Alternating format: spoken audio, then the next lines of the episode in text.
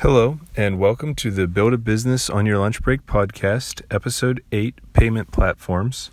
This is Adam. Um, last time I talked to you, I told you that I was going to be looking into different um, payment platforms that uh, may be able to help with my goal of um, accepting payments from members, users, whatever you want to call them, um, and then keeping track of their accounts and paying back to them at the end of the month if they so choose. Um, I looked at quite a few um, different accounts. I checked out uh, Do, Stripe, Dwolla, Apple Pay, Payoneer, 2Checkout, Amazon Payments, Square, Payza, Skrill, Venmo, Google Wallet, WePay, Intuit Go Payment, and Authorize.net.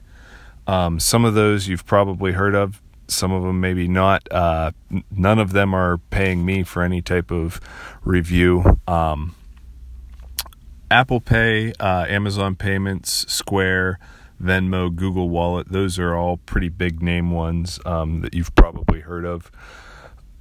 They were all uh, interesting and had uh, some good points. So did uh, Do and Stripe. Um, the one that I've decided that I'm going to at least start with is uh, Dwolla. Um, and the reason why I'm going to use them is they have what they call their sandbox. Um, and that is where you can sort of build your um, payment platform um, as you would want it to be on your site and test it out uh, all for free. Um, since I don't want to spend a lot of money on these types of things, uh, the free aspect was a big uh, plus for me.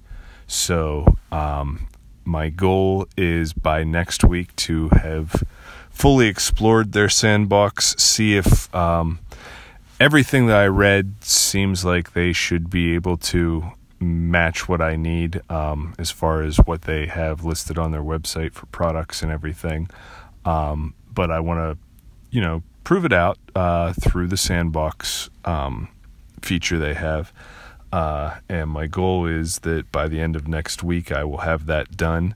Um, and I'm going to have you guys hold me accountable for that. Um, so I will be back next week with a report about whether or not it worked. Um, other than that, there's not a lot to talk about other than uh, on this podcast, I've noticed my uh, listenership has gone up um, quite a bit over the fa- past few weeks. Uh, I don't know what to say other than thank you. Um, I really appreciate people listening. Um, I find it amazing that anybody would want to listen to what I have to say, but if you're following me and you are listening and you want to reach out, uh, the email address is lunchbreakbusiness at gmail.com.